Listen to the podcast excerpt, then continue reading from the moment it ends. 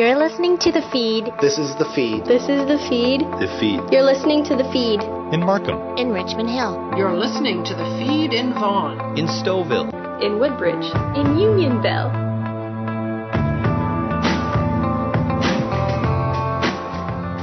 You're listening to 1059 The Region. I'm station manager Tina Cortez, and this is The Feed. We are York Region's only news magazine show dedicated to the issues and events that matter to all of us who live and work here. Coming up on the show, a fitness boot camp to boost your metabolism. We hit the hardwood with the Harlem Globetrotters and stick around for details of your chance to win tickets to their Toronto show. But we begin with a look ahead to World Autism Day. World Autism Day is April 2nd, and to tell us more about this internationally recognized day is Chantel Pomerleau, and she's from Autism Canada. Chantel, thank you for joining us. Thank you for having me. Before we get into World Autism Day, let's begin with what is autism? So, autism spectrum disorder, or autism, is a neurodevelopmental disorder that impacts brain development, causing most individuals to experience uh, communication differences, sometimes difficulties with social interaction, and a tendency to repeat specific patterns of behavior. And when is it diagnosed? You know what? That is all over the place. Mm. Um, many times there are folks who are diagnosed early in the school age, which is where you start seeing that observable behavior. But uh, due to wait lists and many people falling through the cracks with a shortage of services, uh, there are many people who have to wait until adulthood to get that official diagnosis. And there is no official cause of autism, is there? No, I know scientists and research are, researchers are dedicating a lot of time to that. Um, but you know, every person is so unique, and there isn't one cause for autism. Can you tell us a bit about Autism Canada? Absolutely. So, Autism Canada is a national charitable organization that has been the hub of knowledge on ASD or autism spectrum disorder in Canada since 1976. So typically, um, you know, overall, we like to encourage the, the sharing of best practices across provincial and territorial boundaries. We like to promote national dialogue on the most effective strategies for building equitable access to funding and services. And why did you get involved? Do you have a personal story to share? Yes, actually, my I have twin brothers, and they were diagnosed on the autism spectrum when they were just three years old. So growing up with them, being under the same roof with them, and uh, seeing their journey from being without words at three years old to thriving and graduating high school at 18, it's been a fantastic learning experience for me, and they are phenomenal uh, young men. I can hear the pride in your voice, and that's just wonderful to listen to. If our listeners want information about Autism Canada and the services it provides, where can they go, and what kind of services are available to them? So, listeners can visit autismcanada.org to learn more about our organization and also to access resources, including printable resources such as the Medical Autism Program, which helps to keep people on the autism spectrum safe in emergency situations by wearing a medical alert ID.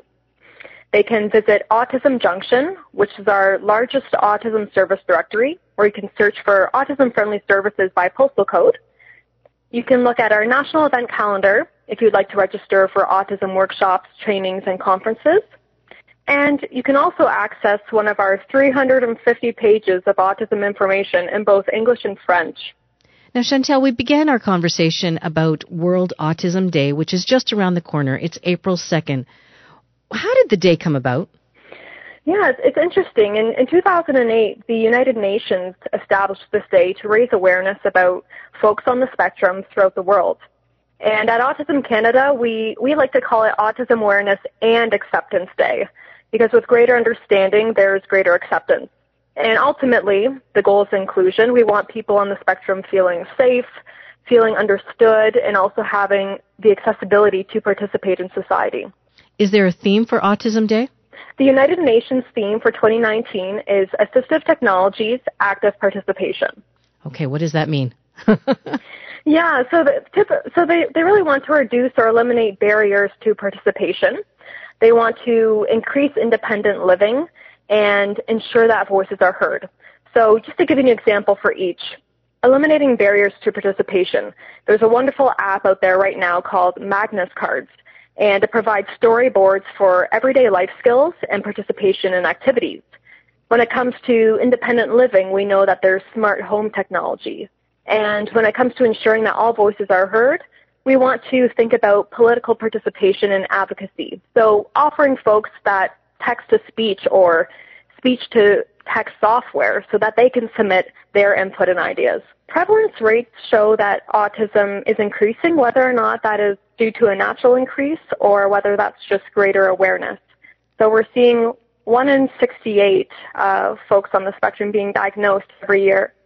And um, this means that you will work with someone on the autism spectrum. Children will have peers in their classroom who are on the autism spectrum, and they're in our everyday environment, um, in our community. We need to make sure that we are understanding so that we can provide accommodations and the support and the inclusion and just that acceptance uh, so that they can participate as fully as we do. What was it like for your brothers, if you can share that with us? Um, you know, did were they always accepted? Did they always feel comfortable? Uh, how did they become quote unquote successful? Because you said they began as you know they're twin boys, three years old, nonverbal, and you know they're here. They are now. They're thriving. They've graduated high school. How did that happen? Mm-hmm.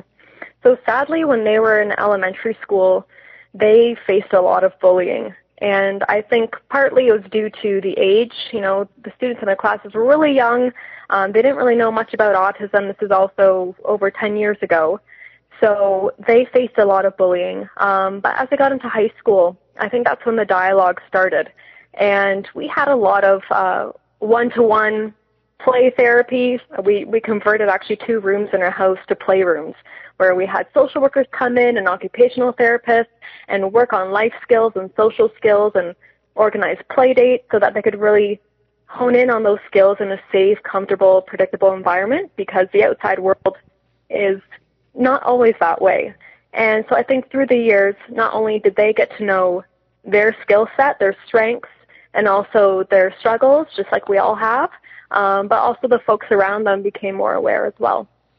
Are there signs to look for? You know, what advice do you give to parents? So when parents to come come to us about um, autism, it really is a spectrum. So no two people will show the same characteristics or signs, but it really depends on the age. So when we're looking at, you know, um, a general overview, strengths exhibited by individuals with autism often include nonverbal reasoning skills or reading skills, art, computer interests, exceptional memory, visual spatial skills, and music skills. But things to look out for um, are partic- particularly sensory processing differences. So when we think about the five senses, uh, say just vision um, on its own, you know, if there there are children walking in a a brightly lit mall, those fluorescent lights may cause them a lot of discomfort. They might squint their eyes. They might uh, cover their ears uh, when there's loud noises or they're in crowds. You know, the, the senses are often heightened for folks on the spectrum. Um, there might be communication delays. Uh, we talked about the repetitive behaviors. So repetitive behaviors or stimming is often to self-regulate. Uh, it can be very soothing. They might exhibit repetitive behavior like spinning a toy in, in, a, in the same circle over and over again when they're either upset as a way to calm themselves down or even when they're happy and that's a way to express excitement. And those are just some of the characteristics that you might see in someone on the spectrum. Chantel, thank you for sharing your personal story with us and your work experience with Autism Canada. If our listeners want to connect with you directly through Autism Canada, how do they do that? please visit autismcanada.org or follow at Autism Canada on Facebook, Twitter, Instagram, and LinkedIn.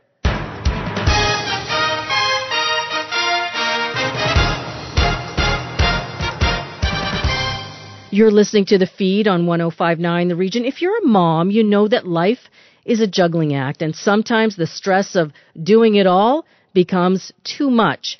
Christy Laverty is next with an author and mom of three sets of twins. Yeah, you heard me right. Who says there are ways to keep the stress level low and the kids happy. So today we're talking about parenting and the invisible labor, particularly for mothers and stress that comes along with that. And we know that while today's dads are doing more at home than previous generations, moms are still shouldering a lot of the work in the household duties and also outside of the house. We preface this with a recent study published uh, earlier this year in the journal Sex Roles, and it looked at this imbalance.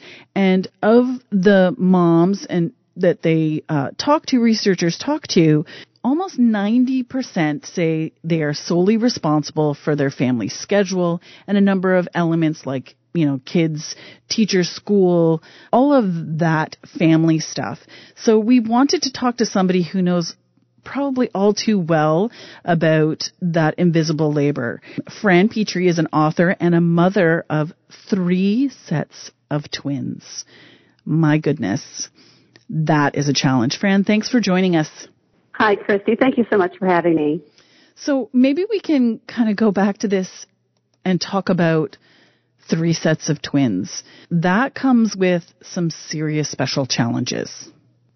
Yes, as a matter of fact, it does. And I, I can only speak from my own personal challenges, having never had a single child. All of my kids, in fact, came in uh, Pop Tart packs of two.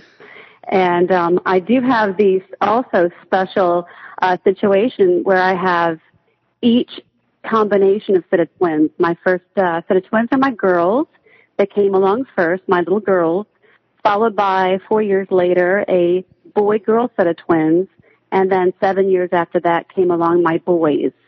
So I've had every combination of twins, and I do understand um, all the challenges that come with raising three boys and three girls that are all individuals, even though they came in packs of two, very, very much individuals with lots of different challenges in, in, of themselves individually, um, with different goals, different uh, uh, strengths and weaknesses, and I've had to basically kind of take care of all of them. While I have a husband who has been very, very hands-on, he's also been very busy, you know, with his life and and and, and providing for all of us for the most part.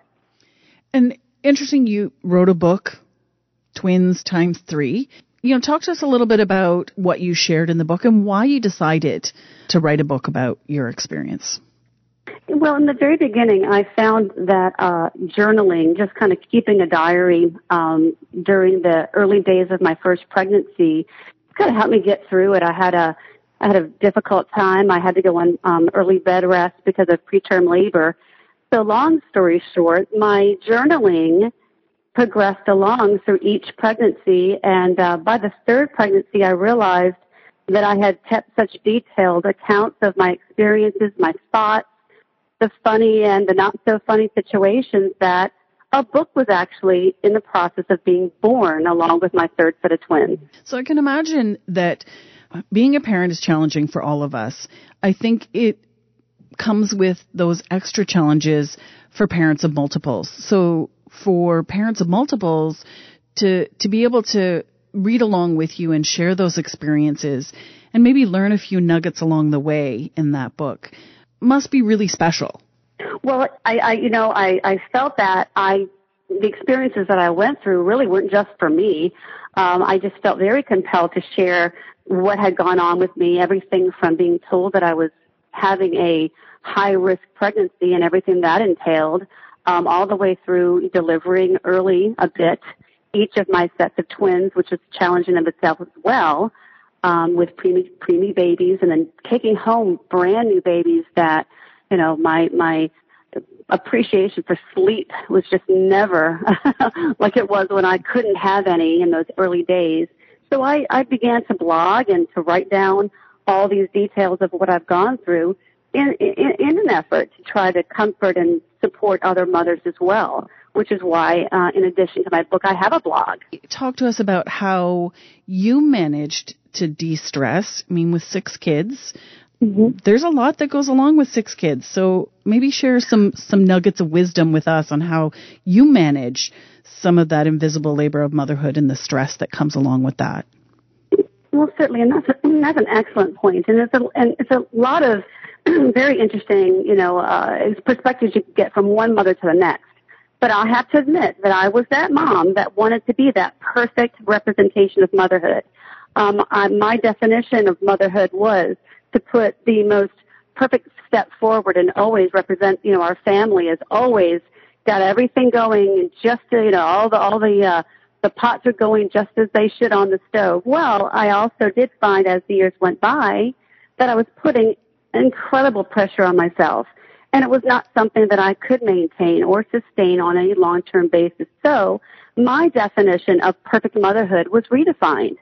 And I, and I realized that when I did not take on extra work when I didn't need to, I was calmer. And when I was calmer, my children picked up on my mood and they weren't, you know, picking up on the mood of a mother that was stressed out and tense and, and always trying to demand, you know, of herself and of her children, of her family, you know, more than she should. So, um, take the, take the path that's less, of less resistance. Don't, don't try to overdo it.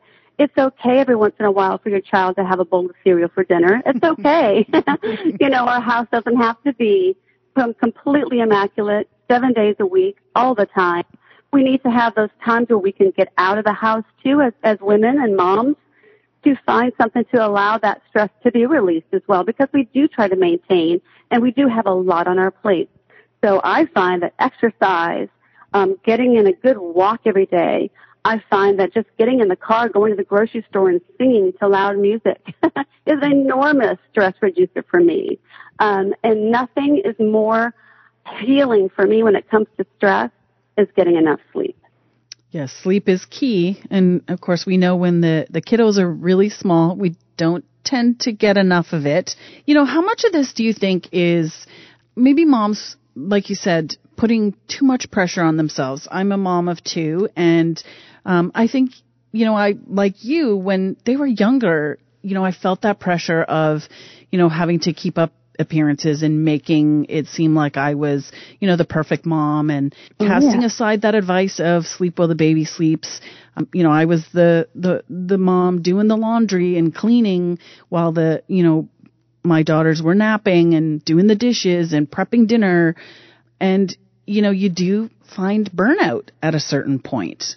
Absolutely. Now, there's also the argument that when you know, you don't stay on top of things, that also can cause stress as well. So I think there's a there's a fine line you sort of have to walk there and kind of keep a a medium there where you know you feel like you're on top of enough to where you know, the clothes are clean, maybe they're not all folded.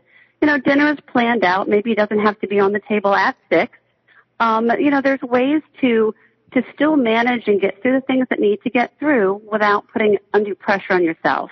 I also find that day what really adds a lot of pressure to mothers and women is just social media and, you know, mm-hmm. trying to make ourselves look so perfect. We all have that family that we know that, you know, they have those beautiful beach pictures where everyone's dressed alike and everything looks perfect and everything that they represent themselves online is absolutely perfect. Well, that's a standard that very few can actually try to, you know, to meet and to look at themselves and wonder what's wrong with them. Um, you know, I, I, I find that even with, while I've been promoting my book and having my blog, I've found that so much more positive feedback is given to me when I put myself out there as real. Hmm. I'm a mistake maker. I'm someone who, you know, yeah, they had frozen pizza twice this week, but that's okay you know, because we're gonna, you know, we they had vegetables and lots of fresh fruit too. So, um, you know, there's just we all have to understand that life is difficult. You know, today their moms still do work and our mo- our mothers at the same time. I know that I freelanced from my home for many many years while I had little children. So I was a working stay at home mom, and I had demands on me that were enormous at times. Um, but you know what? You just have to sort of take it as it goes don't try to put yourself out as perfect because no one is. And it's not something that you should do that to yourself. So, you know, enjoy your children. Enjoy um, letting them help you fold the laundry, even if they don't do a really good job with it. It's okay. You can make, make it into something fun. It doesn't have to be perfect. Tell us where we can find a little bit more about you and read more about your experiences. Wonderful. Well, my website is franpitre.com. So F-R-A-N-P-I-T-R-E dot com. that is my website where you can find all my blog articles on everything from from early pregnancy for with multiples all the way through sending your twins off to college and everything in between. And as well, there's a link right on the home page to my book where they can purchase my book, Twins Times Three. Thanks so much for joining us. And uh, again, it's you know one of those things as being moms, it's it's always a work in progress, and certainly making sure that we are are taking care of ourselves as well as our families. Absolutely, absolutely. Thank you, Christy, so much for having me on. I so appreciate it.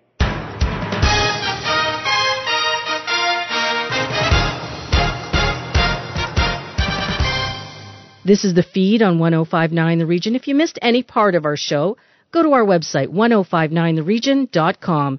If your new year started with a resolution to eat better and get healthy, and now three months into 2019, that game plan, it's a distant memory. Well, our next story could get you back on track. Afwaba now with the nutrition tips. March is nutrition month and we all know that nutrition sometimes is that difficult topic that we can have because it sometimes quite frankly is hard uh, to maintain a healthy eating lifestyle. But I have the perfect person here to give us uh, some good tips to help us get on that nutrition bandwagon and make it a consistent, um, healthy lifestyle for us. Joining me to chat today is Nancy Bevilacqua, who is a registered dietitian. Nancy, how are you doing today? I'm great. Thank you very much for inviting me to this interview. Perfect. And you know what? Thank you for taking the time to speak with us. Nutrition is a very, uh, for me, difficult but needed topic. So let's get into it. Uh, March is Nutrition Month. What are then some tips you can provide us in order to maintain that healthy eating lifestyle? Because it's so hard sometimes. It certainly is difficult with all the information that we hear uh, from many angles out there about food and nutrition. Um, so yes, the theme of this year's Nutrition Month is unlock the potential of food, which I think is a great topic um, because food has the prevent uh, the potential to uh, provide us with fuel, to heal us, to help prevent diseases, and really just to bring us together and enjoy food, which is one of the common messages of the new Canada Food Guide.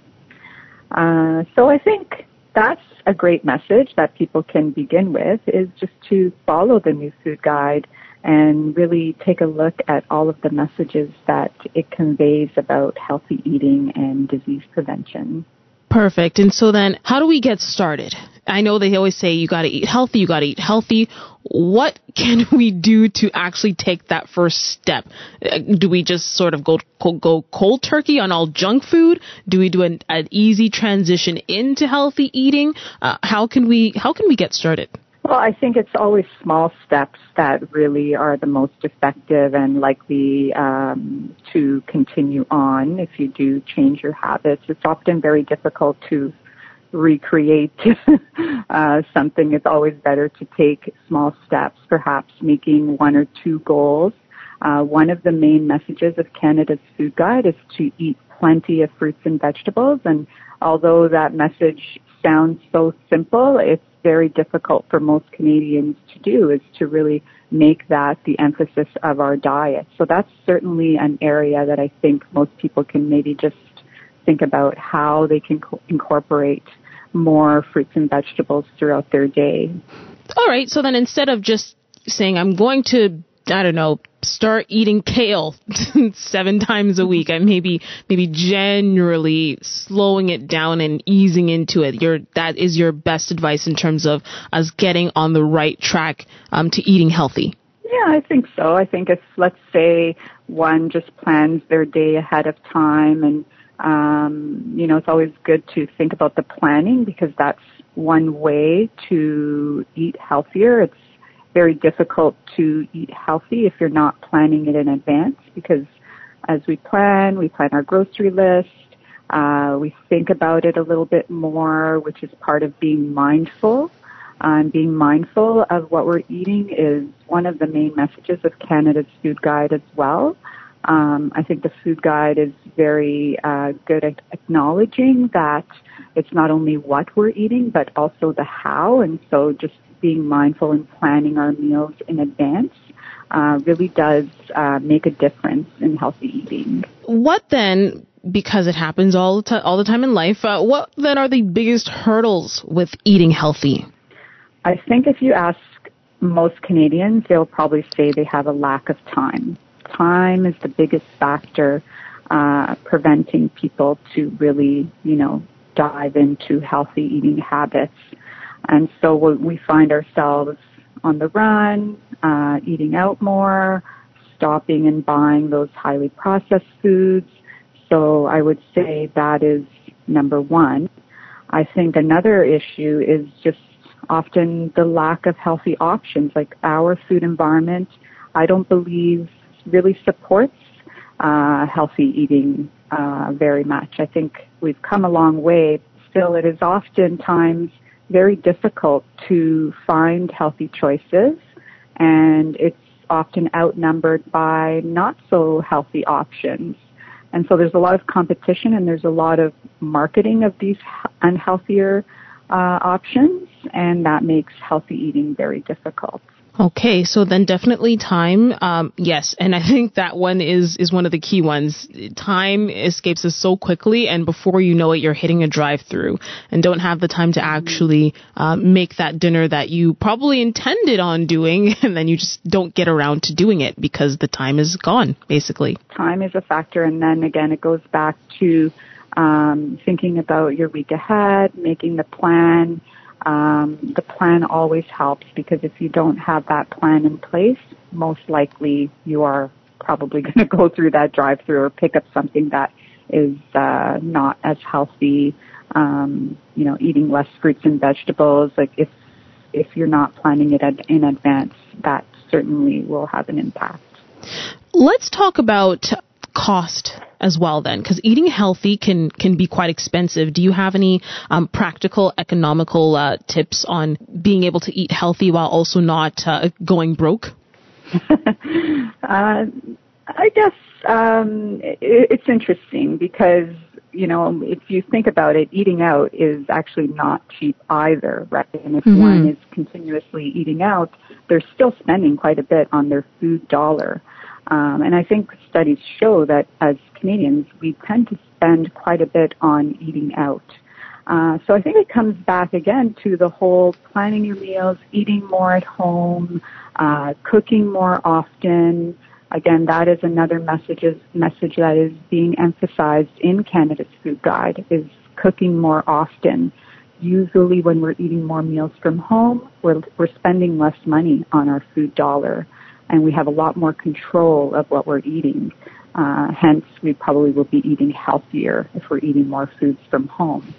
Uh, but when we look at other ways to sort of help um, with cutting down on the food, uh, on the money we spend on food, uh, we can always look at eating more plant-based.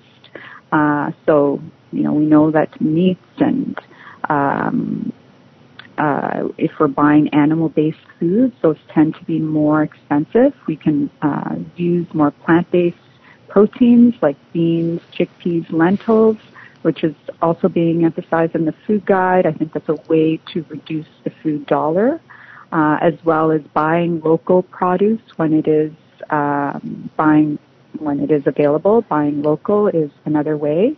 Uh, also, if you want to reduce the amount of money you spend on fruits and vegetables, you can buy canned and uh, frozen or other options if you find that the fresh produce tends to be expensive at certain times of the year.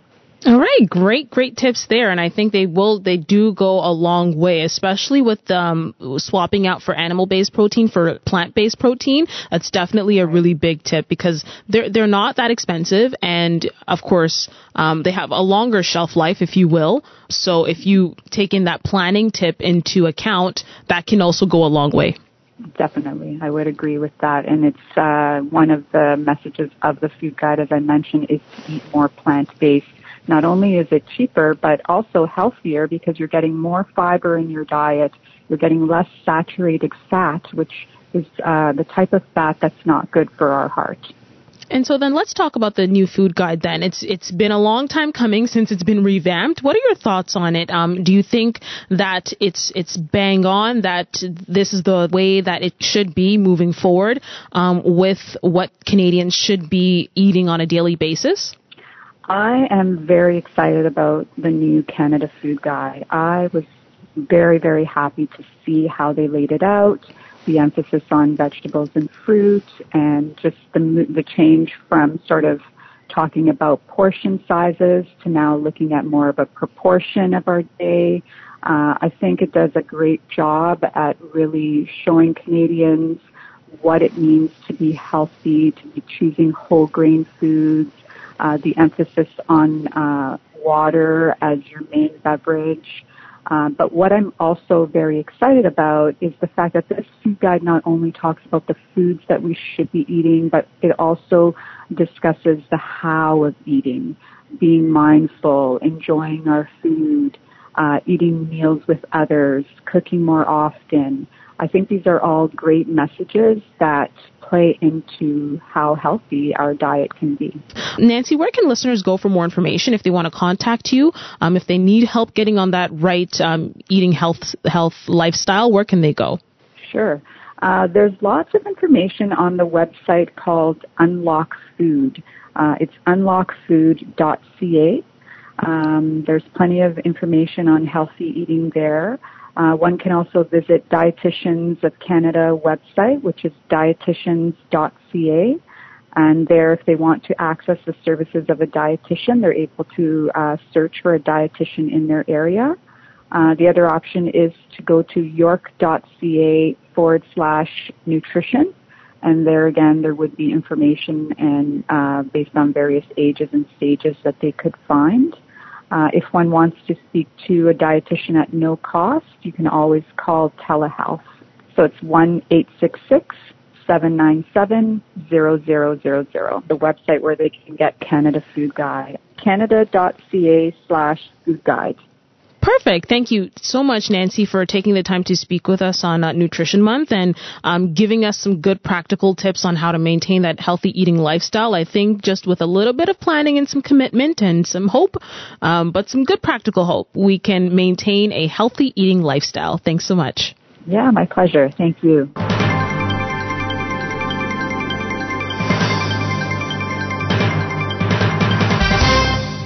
You're listening to the feed on 1059 The Region. Now that you're eating right, what about finding the motivation and energy to improve your physical health?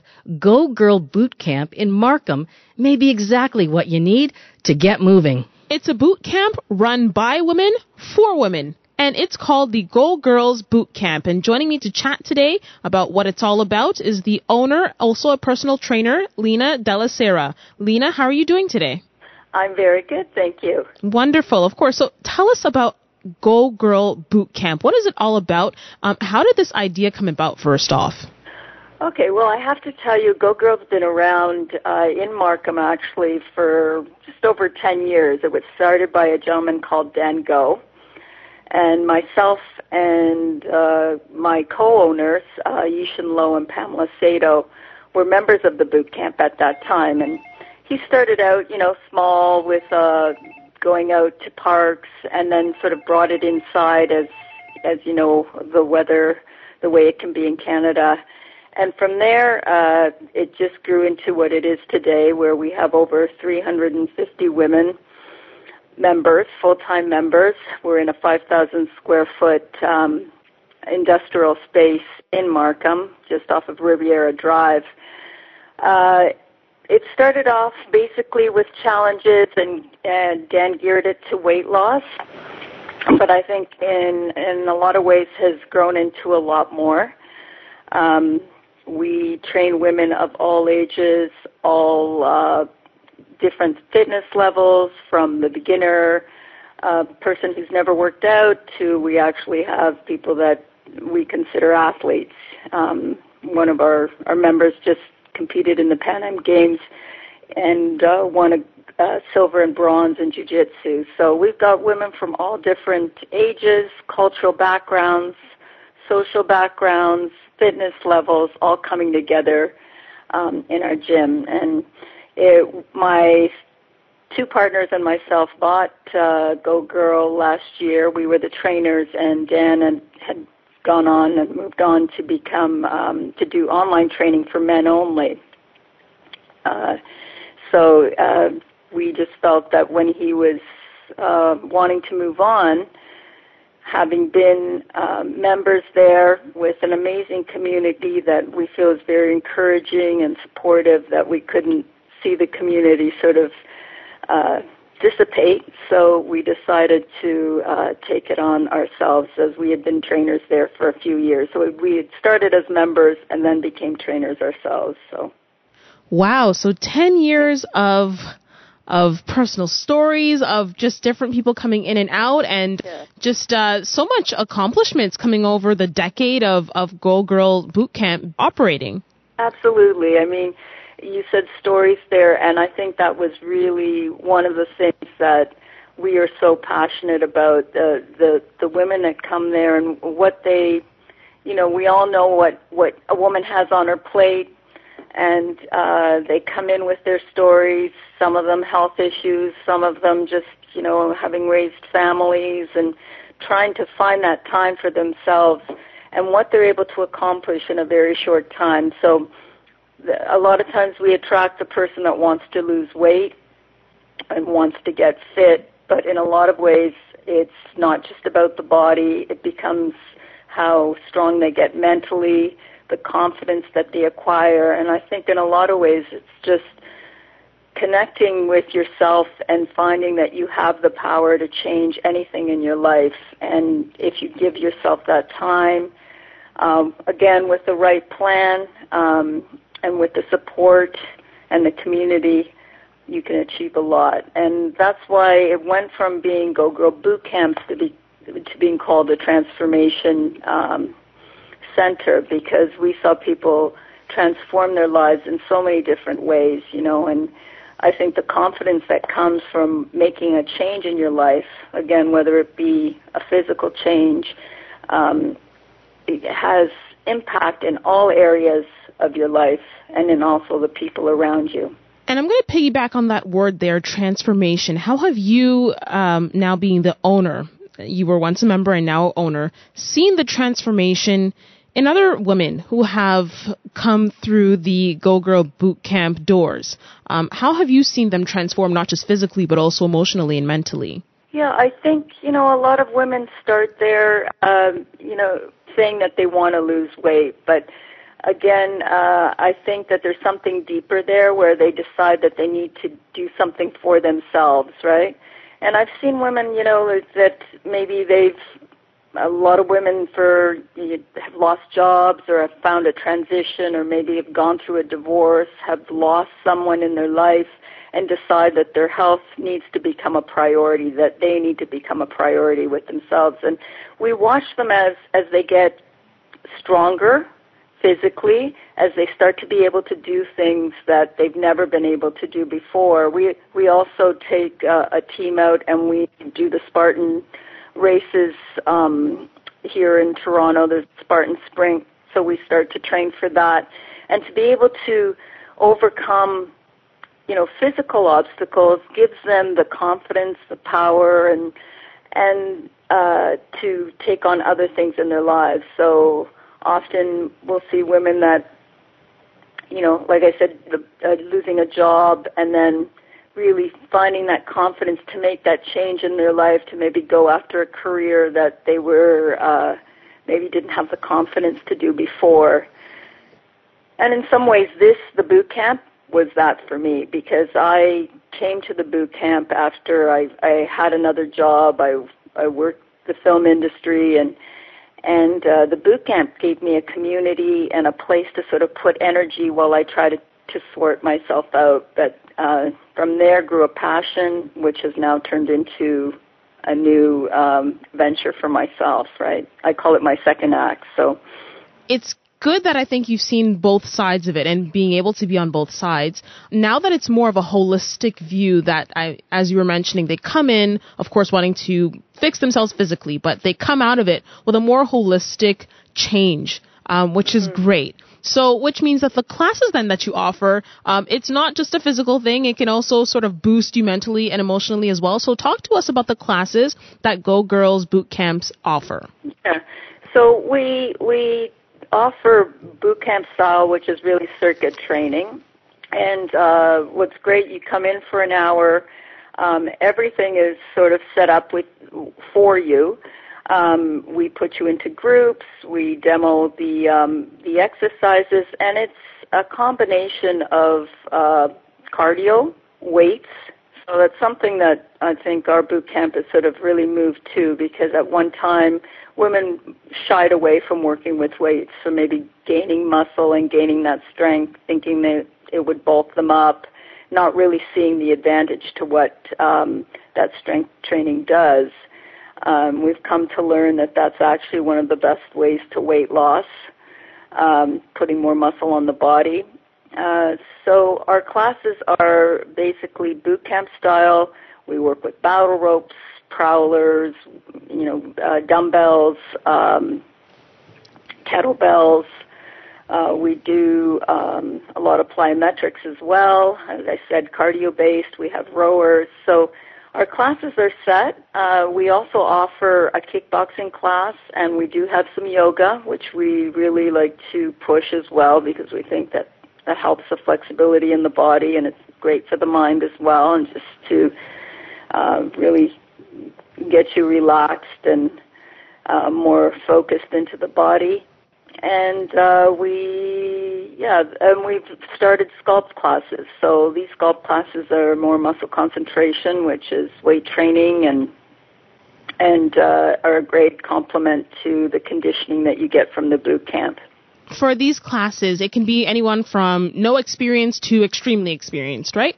Uh, exactly. We modify, you know, for people that are just coming in and maybe their ability or their mobility isn't uh, uh, able to do everything. We do give modifications, but we find that it works great uh, in that we have people like, as I said, who are, are you could call it athletes, to people that are just starting out, and the group setting seems to really inspire and help a person to actually. Um, we we find that the girls have actually been getting better quicker because of others that they have around them. So you know, being inspired by somebody who is in your group, who is working really hard, and it works uh, the other way as well. Always inspired by the the girl that has limited ability and seeing what she um, you know, working hard and seeing what she can accomplish in a short time. So we have that. We have the classes, but we, but we also offer challenges, what we call challenges, but uh, we do these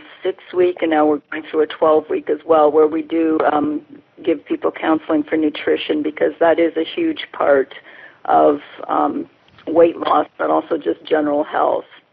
Awesome. Okay, and so then where can residents then go from Warren Because this sounds like a great boot camp. If anyone wants to now sign up, um, where can they go?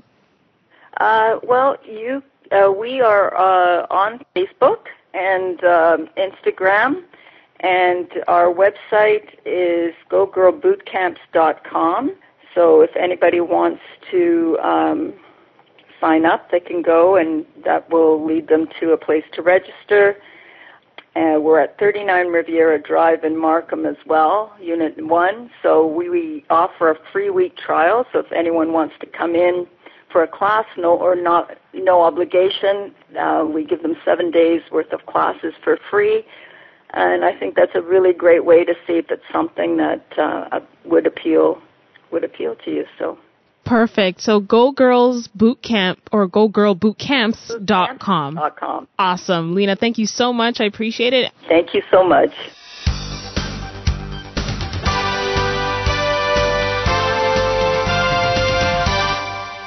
This is the feed on 1059 The Region where we share stories, issues, and events from across York Region, including a visit with the world famous Harlem Globetrotters. Jim Lang gets in the game.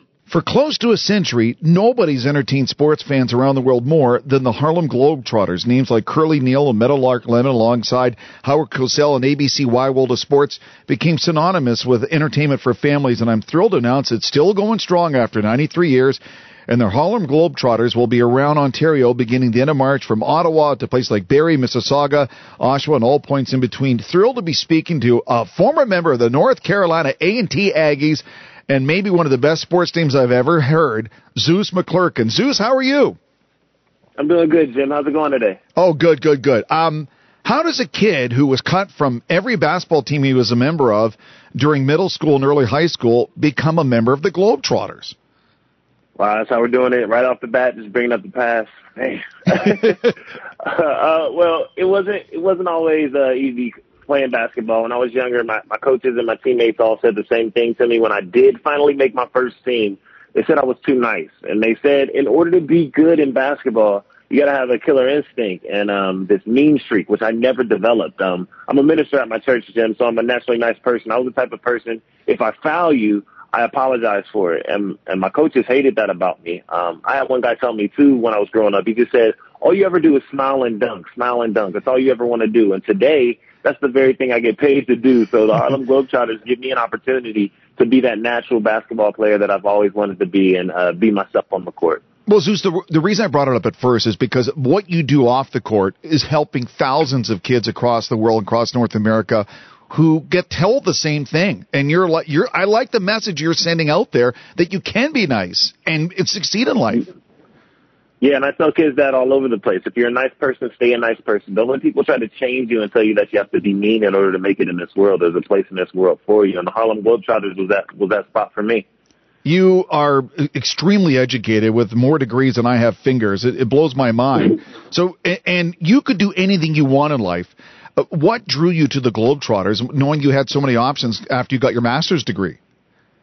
It's the impact that the Globetrotters have. Uh, we've been around for the last 93 years. Um, we've been to 123 countries and provinces around the world. I personally have now been to 25 countries um, around the world. And it, if you would have told me when I was younger that I would have an opportunity to travel the world and play the sport that I love, you know, I would have thought you were crazy. But this this is really a thing people pay you to do, and I'm I'm having a ball doing it. So uh, the reason I've chosen to stay with the Harlem Globetrotters for the last eight years is because of the impact we have. Everywhere we go, uh, you know, we're spreading uh, smiles and putting smiles on people's faces everywhere, and I think that's pretty cool. Well, and in today's society, Zeus, we could use a little bit of that around the world. Absolutely, absolutely. Now, now, for eh, people who don't realize it, I mean, everyone who is part of the Harlem Globetrotters brings a unique skill. Uh, I, I mean, I, have seen Lily Champ Thompson uh, dribble, and it's phenomenal. But you, I mean, this is this is incredible. You hold the Guinness World Record, 16 dunks in a minute. Now, uh, growing up, Dominique Wilkins, MJ, Vince Carter, incredible. They can't do that. How did you develop that skill, Zeus? Man, man, I guess I just got big lungs. Um, so this was really tough too. So every year, uh, Guinness World Records reaches out to the Harlem Globetrotters and they ask if there's any records that we'd be willing to break, or maybe they'll submit some records that haven't been broken in a while. And um, this one came across my desk and they told me, hey, you'd be perfect for it because I love to dunk. Um, what they didn't tell me is that in between every attempt of the dunking record, I had to run uh, behind the free throw line in between every attempt. So 16 times I had to run behind the free throw line during that one minute span, and it was tough, but I was able to do it and knock it out.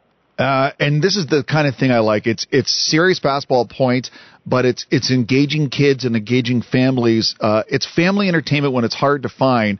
And uh, I mean, the, the, whatever you get paid, who cares? But sometimes I must think, Zeus, for you and the members of the team, the smiles in your faces, they got to be priceless. Absolutely, and we feed off of that energy um, from the crowd. You know, one thing too about our games is you don't have to be a basketball fan to enjoy our games. You just got to want to come on out and uh, have a good time with your family. So you can leave this cold weather outside, come on inside and have a great time with us. Jeez, you think this is cool? You should have been here a month ago. Uh, you can get details and tickets at, he's like, no, thank you, at harlemglobetrotters.ca. The tour begins March 31st in Ottawa and continues through places like Barrie, Mississauga, Toronto, and Oshawa. You can follow them on Twitter at Globies. Uh, part of being a Harlem Globetrotter is you meet world leaders, you meet celebrities. Were there certain people you've met in your travels and your journeys, Zeus, that even you were like, wow, this is kind of cool? Yeah, uh, absolutely. I mean, I've met some of the greatest basketball players of all time. I got a chance to take Stephen Curry through the three man weave, which the Harlem Globetrotters popularized in the late 20s and early 30s. And he picked it up like it was nothing. And he, I mean, he was just doing these tricks in between things that veterans don't don't do until you know they're five, six years in the game. And he picked it up like immediately, and it was great. I met um, Klay Thompson. We introduced him to the four point line uh, which is 30 feet away from the basket, and he that's basically a layup for him. So uh, it's pretty cool, man. A lot of these things that you see in the NBA and you see in these other leagues, the Harlem Globetrotters popularized and we brought to the game of basketball: the slam dunk, the alley oop, the three man weave, the three point shot, and hopefully soon the four point shot. Uh, speaking with Zeus McClurkin, uh, one of the star members of the Harlem Globetrotters, um, did, I have to ask you, did you ever see them live or watch them on TV when you were growing up, Zeus? Yeah, when I was a kid, um, I never really heard about the Harlem Globetrotters. I saw them on Scooby Doo, but oh yeah, yeah, I remember that. Team. Yeah, yeah, yeah. But I didn't realize that was a real team. You know, Batman is on Scooby Doo. That's not a real person. So I was like, this, this isn't a real team. It was only later on in life that I would come to find out that they were indeed real. And when I made the team, it was a dream come true. The first time you stepped on the court as an official member of the Globetrotters and you're wearing that famous uniform, what was going through your mind? Um, I just didn't want to blow it. like, um, the Globetrotters, we haven't lost a game to the Washington Generals since 1971. And I, I mean, there's, a nice, rich history on your shoulders. As soon as you step on that court, you know, not, not only is it fun, but, you know, it's a great responsibility. You're holding 93 years of history on your shoulders. And I, I want to make sure that, you know, I, I did, I did the job well. Well, Zeus, I, I mean, this has been a real pleasure for me to speak to you, and I, I think people like Curly Neal and Meadowlark Lemon would be darn proud to hear and see you in action. You're doing the Harlem Globetrotters legend proud um, by interacting with the people and speaking to boneheads like me who just wish they could dribble once in their life like a member of the Globetrotters. Zeus, I really appreciate this. Continued success and enjoy your tour of Canada. Thank you so much. I appreciate it. I'll see you at the game. We'll do, Zeus. Take care. Bye. Bye. Now for your chance to win tickets to the Harlem Globetrotters in Toronto on April 7th, follow us on Instagram or Twitter at 1059 The Region to enter. And that's our show for this week. If you missed any part of the feed, head over to our website, 1059theregion.com. I'm Tina Cortez. Thanks for listening.